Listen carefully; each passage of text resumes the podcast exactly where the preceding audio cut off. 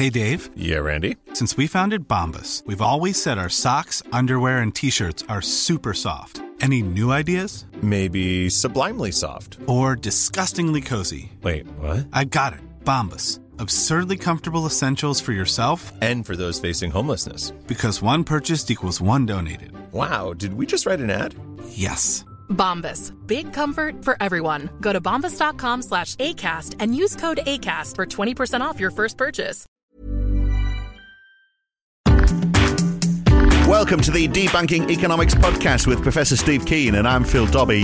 Today, will higher oil prices drive alternative energy investment? Oil prices are, of course, highly volatile, but even though he keeps saying he wants prices lower, President Trump is helping constrain supply from Iran and Venezuela. Well, constraints, perhaps a bit of a, a tame word, totally eradicate, really. So, will that push oil prices higher? After all, we are seeing Brent crude prices closer to 80 US dollars a barrel now. So, as fossil fuels become more expensive, does that mean we'll start to shift towards environmentally sustainable alternatives? Could supply and price be the planet's savior? That's today on the Debunking Economics podcast. So, Steve, I do wonder whether Donald Trump is actually a closet environmentalist because at the surface level, it doesn't sound like it, does it? I mean, he's he is pro oil, he's removed environmental protections, he's approved pipelines, and he's pulled out of the uh, Paris Climate Agreement, of course. But on the other side, he is stopping this flow of oil from Iran and Venezuela. That's helping to elevate prices. So, does that mean if oil prices uh, go up, uh, does that mean we're more likely to switch to more environmentally friendly alternatives if if the prices stay higher for longer? No, well, as you like anything uh, uh, Donald Trump ever does, it's uh, if it does anything good, it's an accident. Uh, but uh, but in that particular case, it, it's in the in the very short term, it doesn't have any impact upon uh, switching over because you know you can't just decide, oh damn, oil's too expensive today. I'll fuel my car with solar power instead. Uh, you've got to change the infrastructure. Yeah, it's got to be sustained. But if it Yeah, was yeah. sustained, like I mean, it was as high as one hundred and forty-eight dollars a barrel back in two thousand and eight. It's been hovering Mm-hmm. around eighty dollars a barrel for most of last year. Then it dipped. Then it came back up again. It's sort of pretty close to, to that level. And we know that res- oil reserves are getting low as well, so it could get higher. So you know, if it becomes consistent, then then it, from what you're saying, well, yes, we would start to look at alternatives. Yeah, I mean, we certainly are already, uh, uh, because that's you've got to. That's one reason I'm, uh, you know, regardless of what else happens, I'm going to remain a fan of Elon Musk. Uh, because he's he's made electric cars sexy. Whether they're the solution or not is another story. Have you ever driven a Tesla? No, and I do want to. Have you? Have yeah, you? it is. I tell you, it is unreal. You would ne- you will never be happy in any other car after you've driven one. That's It's- exactly what I've uh, heard Hmm. from most people who've driven one. And I want my petrol head. I've got a good one of my best mates back in Australia. Is a he qualifies as a petrol head. It's mainly on motorbikes that he's a petrol head rather than cars. But he sort of poo poos them as oh my god they've got no you know look at them how ugly they are. There's no sex appeal yada yada yada. Hmm. My basic is you put your foot on the accelerator, mate, and you're going to feel sex. Yeah, yeah, I know. It is incredible how they pull away. Absolutely Yeah. incredible. I mean, I mean, naught to sixty in uh, I don't know how many seconds, but I mean, just uh, you know, when you when you're on a motorway and you've got a very short run on, and you're going, you know, if you've virtually stopped, you can be at the speed of the traffic by the end of the the run on the, on, Yeah, on the motorway. yeah. So yeah, But that, but that raises one of the issues as well, which is the onto the counterpoints that are one of the groups that I follow on Twitter, Limits to Growth, uh, makes, and also Tim Garrett, my research associate uh, now on the role of energy, and that is that uh, what we tend to do when we find more efficient ways of using energy, we don't use less, we use more energy. And uh, and so this is a whole Yeah. question: how much energy goes into the Tesla itself, and uh, what is the actual energy implications of continuing to use roads for transportation? Uh, We, we've, we know even Teslas are going to get stuck in traffic jams. Uh, and well, will we drive more because it's such a pleasant experience driving a Tesla? We say, well, let's drive three times as much. Exactly, and this is this actually goes back to what's called the Jevons paradox, and one of the few times I'm going to quote favorably a father of neoclassical economics, that the Jevons pointed out that was what he'd seen historically as well. When we found more efficient ways of using energy, we used more energy, we didn't use less. And the question comes back to: uh, Is it a case that we simply have to find more efficient ways of using energy, or do we have to use less energy? And uh, on that case uh, the the evidence that I see, particularly from Tim Garrett's work, but also what I've been doing myself and and uh, and looking at the things like the overshoot we can see in the uh, in the uh, human ecological footprint, knowing the levels of carbon we've got at the moment, even if it didn't raise issues about more carbon going into the atmosphere, which of course it does, uh, there's still an issue. We may have to drastically reduce energy consumption for something of the nature of the next 40 to 60 years mm. if we're going to if we're going to make life on this planet sustainable. So is, and, is more uh, expensive yeah. energy going to do that then? Because so if, if oil became more expensive, then okay, we might go to alternatives, but those alternatives are not going to be as cheap as oil used to be. So we're still paying more for energy. So does that mean we will use less energy than we used to because we're paying more for it? Well, that's that's that again comes part part of the context is can we do this while maintaining the level of uh, consumption mm. we currently inverted commas enjoy, uh, and I'm using it inverted commas two reasons. One, a lot of what consumption is wasteful. Uh, we know the side effects of it, and we of course don't have an even distribution of it around the planet. Uh, but if we imagine, can we manage to make the transition from the high carbon and high energy world we have now to a future world which is also high energy but low carbon. Um, the information I'm seeing, and again, I'm, I'm, you know I know more than most people in this, but I would not yet call myself an expert. Uh, what I can see, the two are incompatible. Uh, we have such a level of, and this is not just, in, in some ways, actually, I'm glad we've got global warming because it's such a, a major large scale issue and obvious at the same time in terms of you know we're feeling that apart from us that, are, you know, that belong to the flat Earth society that also believe global warming is conspiracy and the place is getting cooler, uh, most of us are experiencing it and have seen it in our own lifetimes, and uh, and it, it implies if we're going to do anything about it, we have to do a major rework of human society. Now that is much more visible than what's happening, and this is something which I've only realized by seeing recent writing about it and then putting my own mind back over my own personal history. Uh, well, they, are now calling the uh, in, Insectageddon uh, because if you go for a drive now from, you know, the, the, let's take a Sydney, uh, Australian location, if you go from Sydney to uh, Bourke, uh, or if you're in Europe, you drive from London, if you drive from Amsterdam to Paris, you're not going to be spending most of your time wiping insects off the windshield because they're not there anymore. Mm. But I vividly remember as a child uh, in my father's car going for long family holidays from uh, Sydney yeah. to Port Macquarie and, and ultimately to Walgett as well. Um, that it was just keep them windscreen wipers going, wash them insects off. Well, uh, I, I, hate to I hate to uh, disagree with you on this one. I just drove, drove back from the Lake District a week ago, mm. and uh, yeah, our windscreen was smothered in insects. So they are still around. They're just choosing carefully where they go. But well, look, if, if I'm glad you're finding them there because it, it, it, that's good news. Everywhere else they've gone. Yeah, I mean yeah. that. Is, I mean that isn't it. So the environment is changing. We need to do something about it. We sort of know yeah. that. But um, yeah. the question is how much of that can be driven by So if the price of oil or energy generally rises, uh, then are we going to use less of it? Are we going to sort of manage to find a way where we say, okay, well, we need to use energy more efficiently, but still have the same outputs? So we need to be more careful about how we use, we use it. We need new processes which are going to be less energy intensive that are still going to get the same results for us. And, and will the price rise and motivate all those things? Back to the first point. Uh, this is one of the issues that actually is coming up in the two what look like very opposing public protests right now, but actually have a very common core, and that's the Gilets jaunes in Paris, mm. in hmm. France, and the uh, uh, the Extinction Rebellion in London, which of course that's now going. They're both in various ways gone global. But the point of the the reason that the Gilets jaunes first occurred was a proposal by Macron to put up uh, fuel tax. taxes. Yeah, yeah, yeah, yeah, and, and was going to start in 2019. And on November 17, uh, we had the first of the Gilets Jaunes protests. They date they date back in terms of development to sometime in October, from what I can tell. But uh, that was saying, no way, we can't afford it. We are already, and this is the we we're talking about, are the effectively the dispossessed of, of, of and the dispossessed and, and, disenfranchised of France.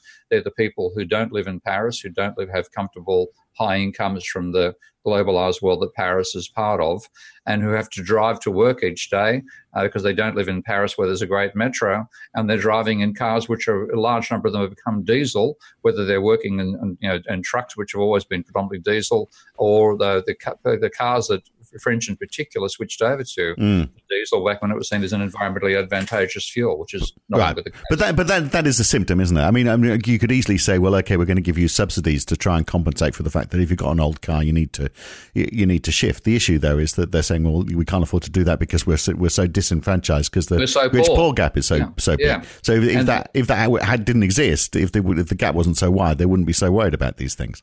Exactly, and I think this is the problem about trying to use price, and of course, carbon tax affects price. That's what it's. That's literally what it has to do. It puts the price up. Mm. Uh, uh, if is price the rationing mechanism we need, and this is where we come to a clash between the neoclassical uh, vision of price as an allocative mechanism between different products, and the reality, I'm afraid to say, uh, which is more what the post Keynesian world looks like theoretically, that price is an allocation mechanism between workers and ca- uh, workers and capitalists.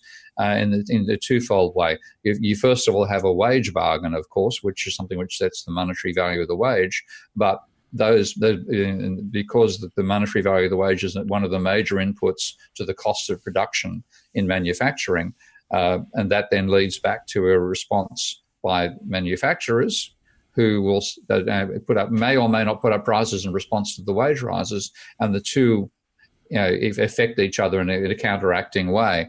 Now, um, what we, what the what the post Keynesians therefore see the role of prices is fundamentally an allocation mechanism between workers and capitalists. Now, if you had uh, if you had the income level of the 50s and 60s, uh, relative income levels, then the impact would not be so great. But given the extent to which workers have suffered through globalization in the West in particular, and also the, the point that I make out that the rising level of private debt is actually paid for by lower lower wages share for workers. It's the workers who are copying it. And if you try to do the entire thing through the price mechanism, it's basically saying if you're poor, you're going to pay for carbon. You're going to pay for uh, fighting carbon. If mm. you're rich, it doesn't matter. You can afford the fuel. You can even afford the Tesla. But isn't it? Yeah, which would be nice, wouldn't it? Oh God, I wish because they are such good cars to drive. Have I mentioned that? But look, the and, and but the most of the cost is, uh, and that it, it is unfortunate. As I say, maybe you can find ways around it through subsidies, or maybe the focus shouldn't be on the individual; it should be on businesses because it's businesses we want to shift, isn't it? We want them to say, yes, find an alternative energy has been too cheap. You're using it in, in a way where it is a, a throwaway resource. Well, obviously, it is a throwaway resource, but you need to use less of it uh, and still try and achieve the same productivity. You just need to think harder about it. It might be more expensive, but that's going to be the thing that is going to force you to try and find new ways. Yeah, I mean that's I mean, again that's a, the thought about how to do it, but again the question becomes: Will those businesses pass the costs on? Will and what what will they do again to workers already complaining they're they're barely managing to survive? There's the people, particularly those who live in what they call the gig economy, mm. um, which we, we're on to in, in, one of our next discussions. Um, they are already effectively on the breadline. They pay their own transportation costs.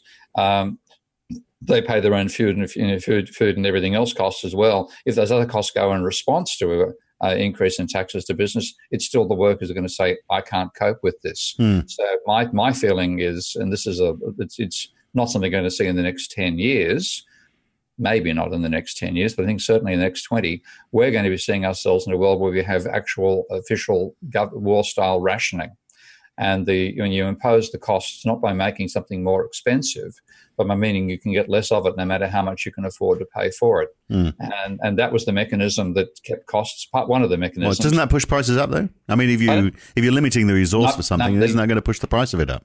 Not again because this was again done during the Second World War, and uh, in fact, a, a leading uh, non-orthodox economist, James John Kenneth Galbraith, played a major role. And this is another one um, I think I remember the name Mead was involved there, and and Gardner Means, and they were all involved in the attempts to do twofold: to restrict the amount of fuel that was being used for consumption and ordinary manufacturing to increase the amount that would be available for war manufacturing and do it in such a way that it didn't cause a major inflationary surge. There was inflation during the Second World War.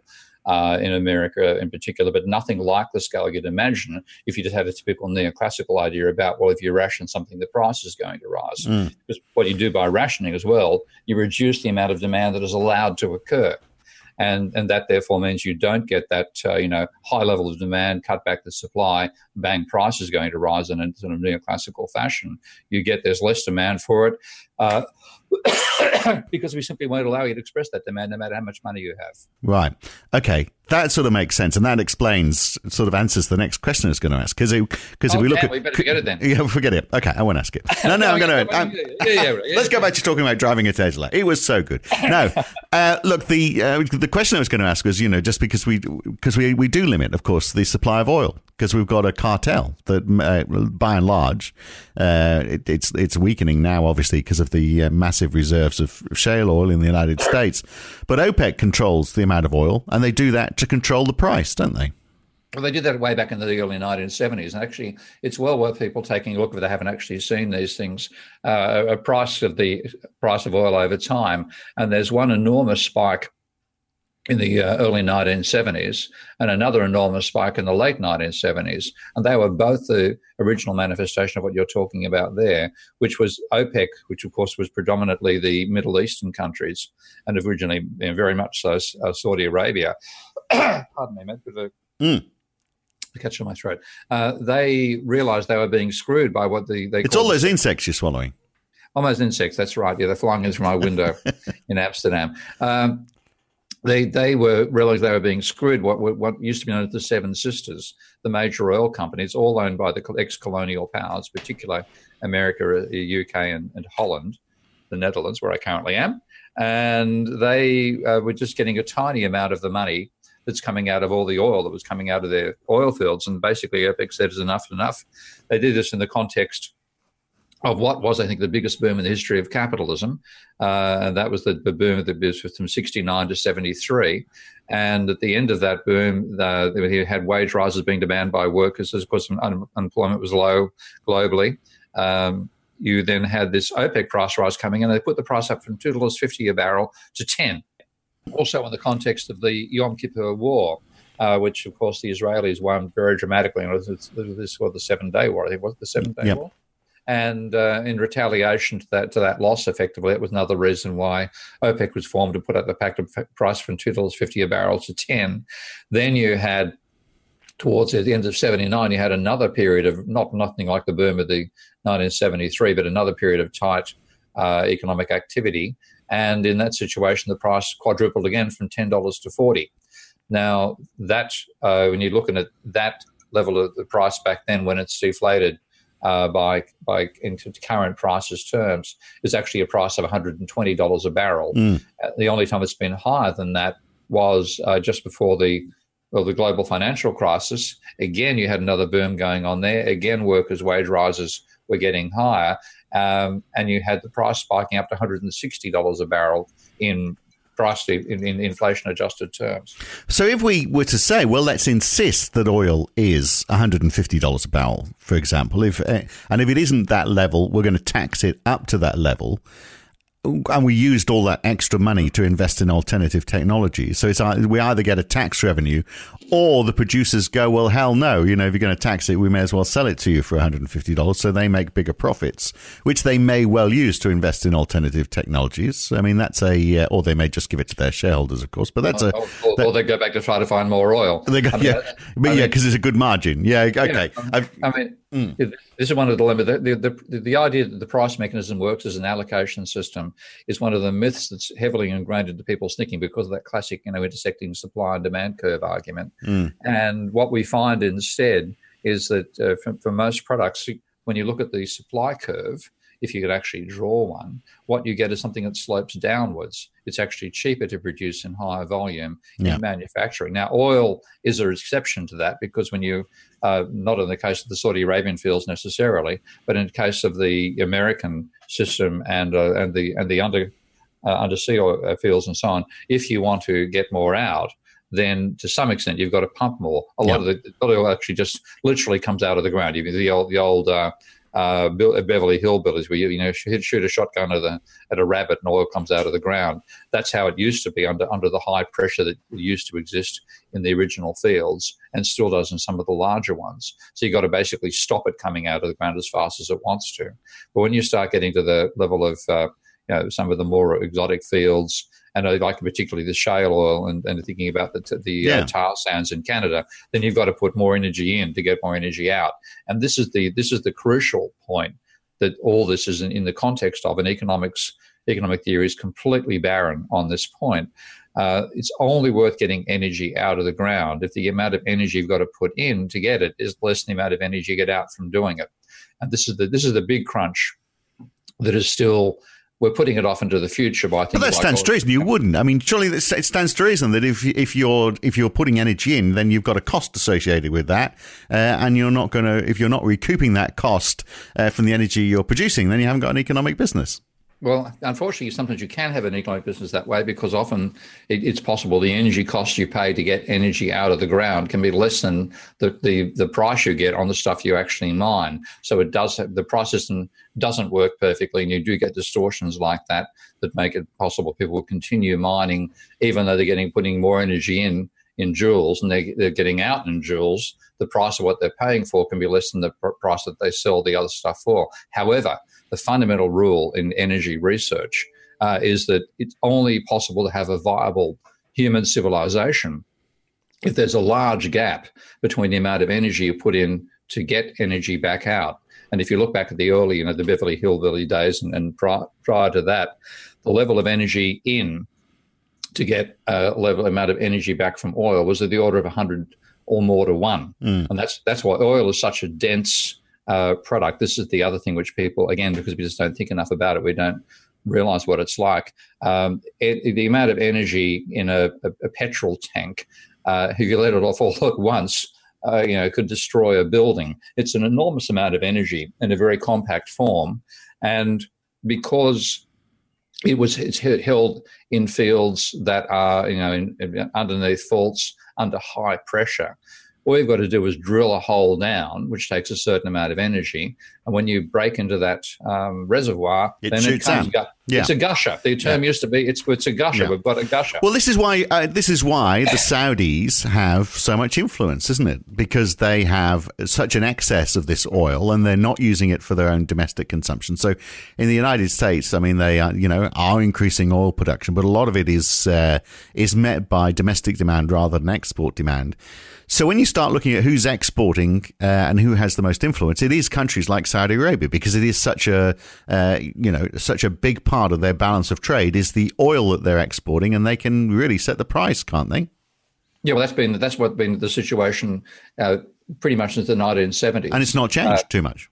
Well, it's changed in terms of other because once the price goes up, as you pointed out, then it makes profitable to consider other fields which have higher higher production costs, yeah. but still below the sale cost. So, like the, the Saudis have claimed to have oil cost productions as low in modern day terms is four dollars a barrel and certainly below ten dollars a right. barrel. Okay, well let's uh, look at let, us look at this another way. Then, if we didn't have these uh, artificial boundaries called countries, if we were looking at it from the most efficient way for the world, we'd be saying, well, yes, let's let's use the oil in Saudi Arabia. If they've got loads of it, it's as you say, it's cheaper to access, uses less energy to access. Let's forget about shale oil. Yeah, and then we come back to the issue when, when the whole situation. Once we do that, we're burning carbon, and we know we can't afford to burn carbon. Yeah. Uh, and so, so we have a real dilemma. And the question is, when we make, we make a transition to non non carbon based fuel sources, and the scale of that transition is something people just don't have their heads around. Because if you think about the amount of energy you're using, if you hop in your car and drive 100 kilometers, uh, the amount of energy that, that is tied up in that is phenomenal. Uh, and if we want to go to replacing that by having an energy source which doesn't come from carbon, uh, we simply don't have the production facilities for that at the moment. And to build them in the first place would involve a lot of use of, guess what, carbon based fuels because. Yeah. You need energy to make it. You need energy to mine energy. So we're, we're this is the bind we're in. Like Tim Garrett's calculations, in terms of the amount of energy we'd, we'd need to replace uh, carbon based so that we stabilize current energy output is something in the order of building a 300 megawatt power station a day. Mm. To actually reduce it substantially, you're talking um, you know, a gigawatt power station per day. Now, we don't have the engineering capabilities to build that many at the one time. And if we do try to redirect the energy we currently have towards that purpose, then the energy available what the rest of us are doing falls off drastically. But what about you know the the, the how long oil is going to last for? I mean, this has been part of the problem, hasn't it? If we go back to uh, like it was the 1950s when uh, M. King Hubbert said you know we were going to reach peak oil, and he said in 1996 was when he said he was going to it was going to hit, but he was wrong because those predictions have all been foiled by unconventional sources of oil, like the shale that we talked about, which now forms a much larger part of the, of the whole mix. 8.4 million barrels a day now, the US is pumping out. A lot of that hmm. is, is, is shale oil. So that wasn't seen back in the, in the 1950s. So why this focus? On us saying, well, okay, we need to find more energy now. Uh, we just go for, we go, we still go for oil or gas, and we just go for, uh, you know, for, as you say, a less energy efficient way of extracting this. Why is that still more cost effective than using other alternatives? Well, let's go back. King Hubbert actually was right because he was talking about conventional oil sources. He yeah. actually, the peak oil did occur at the times he gave, uh, and, and that's all quite correct. What he didn't talk about was finding new ways to get oil out of other substances, which is where the shale oil thing came in.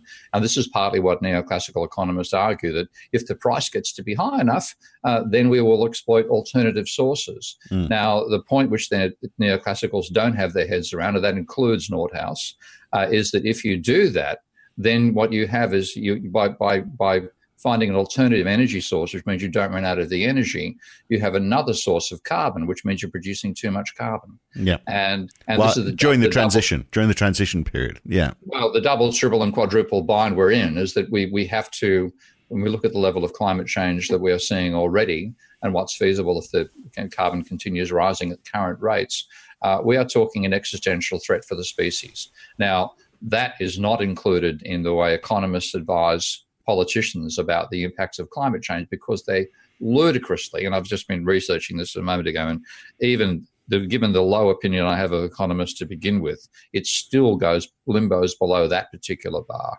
Uh, the way they cost calculated the cost of carbon change, uh, uh, changing over to non-carbon uh, sources and, and, the cost of, of, of, increasing carbon now.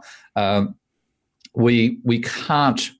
They're, they're drastically underestimating the cost that that's going to involve. Mm. So we are very complacently running into a point where the climate is going to tell us, you put any more in here, and we're going to give you cyclones in London. Uh, and and, and when it starts to the stage, we are really going to see serious shifts in the what the climate does to us because of what we've done to the climate. Uh, then we're going to say, holy hell, we have to change over rapidly. And we've got nowhere near fast enough in making that transition. But it sounds like what you're saying uh, is that uh, there's, we need to go through this transition period. So it is cheaper. It, it is becoming cheaper to use alternative uh, energy sources. So Lazard is a, an asset management company, a pretty big one. They've analysed what they've called the levelized cost of energy, how much it costs to produce per megawatt hour. And wind now, they reckon, is $45 compared to $135 back in 2009. Uh, utility scale solar, in other words, big solar farms, $50 compared to $360 back in 2009. So we've been seen a big uh, decrease. Uh, compare that to coal. Uh, that $50 for solar compares to $102 for coal, which hasn't really moved much. Nuclear, actually increasing. $148 it was $111 back in 2009 so mm. we can see it's, it's it's getting cheaper. But your point is but to make all this stuff you need to use energy which has probably come from fossil fuels and you're going to need to use a heck of a lot of it to try and make this transition. Yeah. and we're not going to be able to use a heck of a lot of it if we start to push up the price of uh, those fossil fuels.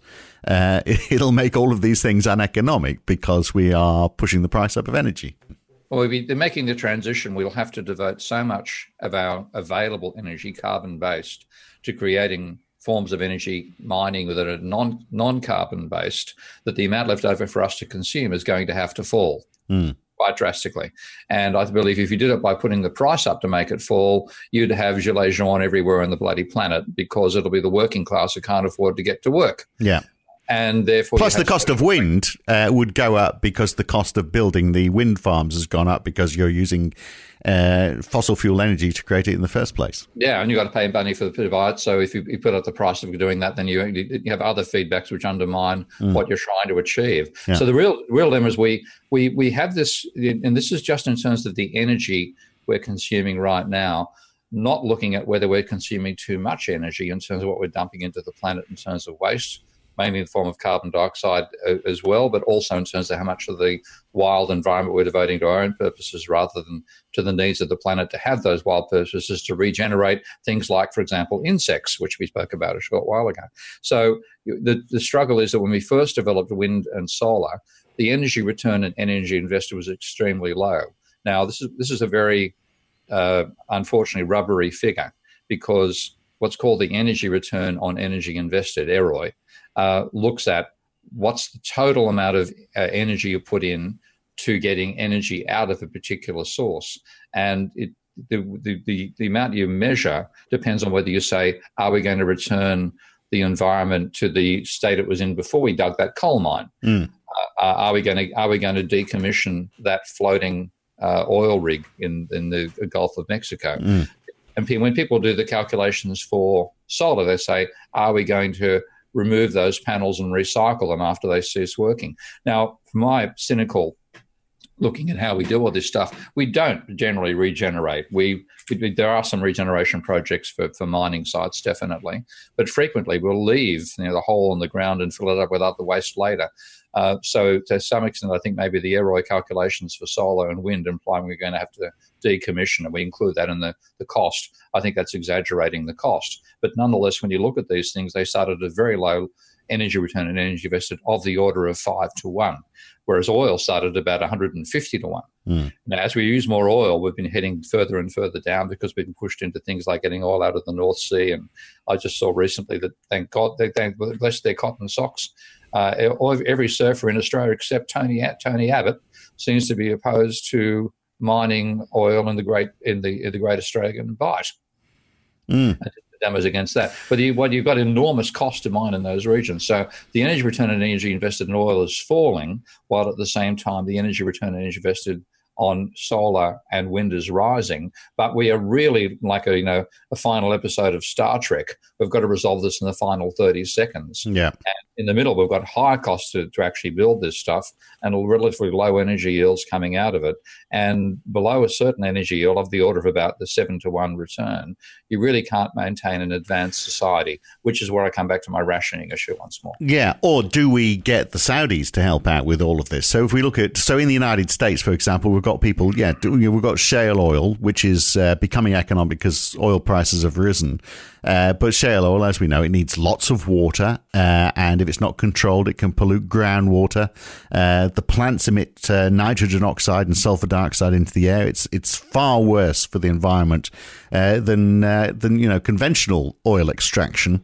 and that's before we start, you know, burning the oil to drive our cars or do what we we want with it. But if if the Saudis, so if I mean, if it was uneconomic or just illegal to do that. I mean, it, the one th- one thing you can say about Britain is even though we've got shale oil, it's not going to get very far because the moment there's a, a slight earth tremor, they have to close them down. And we had the oil czar saying a couple of weeks ago uh, that you know it's just not going to work in this country because there's going to be too much opposition for a different story in the United States.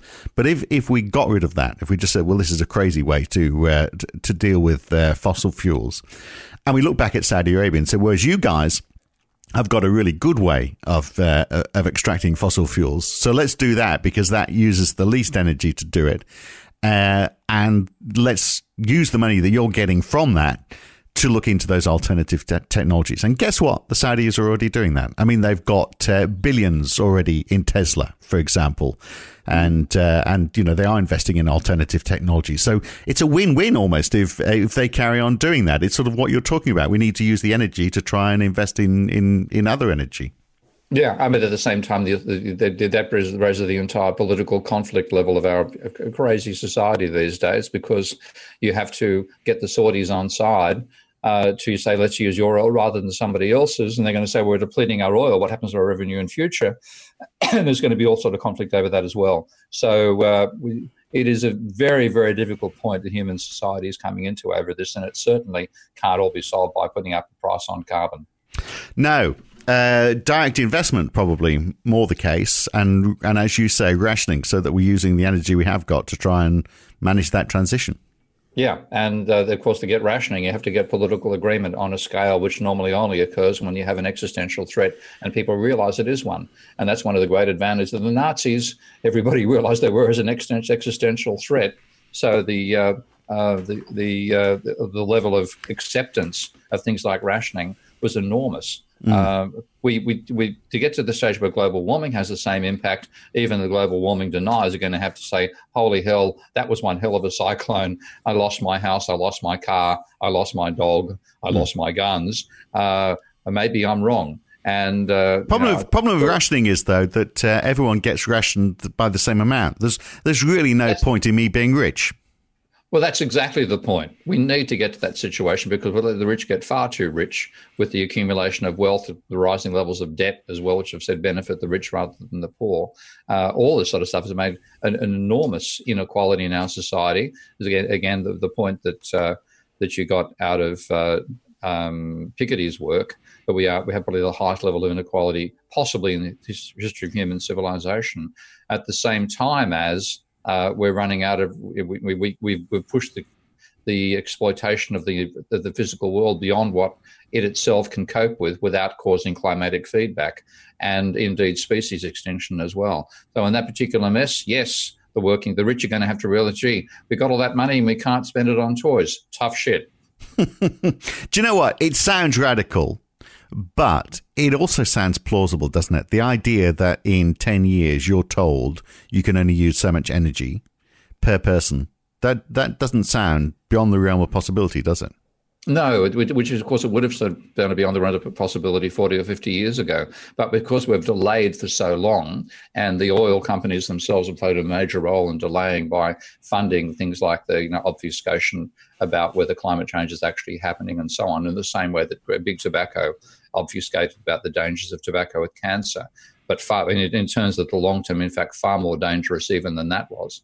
Uh, we're doing it far too late. So mm. in that situation, you look and say, well, who actually made us wait this long? Was it the rich or was it the poor? Gee, it was the rich. You guys can complain all you like. Uh, as Nick Hanauer says uh, famously, uh, the pitchforks are coming. Uh, so there's at a certain point people don't put up with that argument anymore.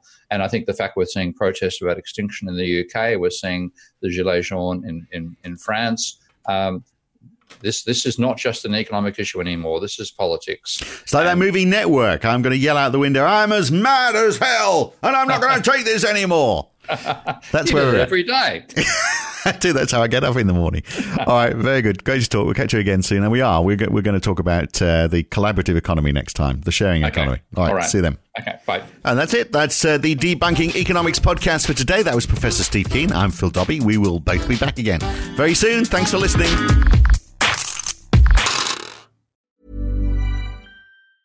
Ever catch yourself eating the same flavorless dinner three days in a row? Dreaming of something better? Well, HelloFresh is your guilt-free dream come true, baby. It's me, Keke Palmer. Let's wake up those taste buds with hot, juicy pecan-crusted chicken or garlic butter shrimp scampi. Mm. Hello Fresh. Stop dreaming of all the delicious possibilities and dig in at HelloFresh.com. Let's get this dinner party started.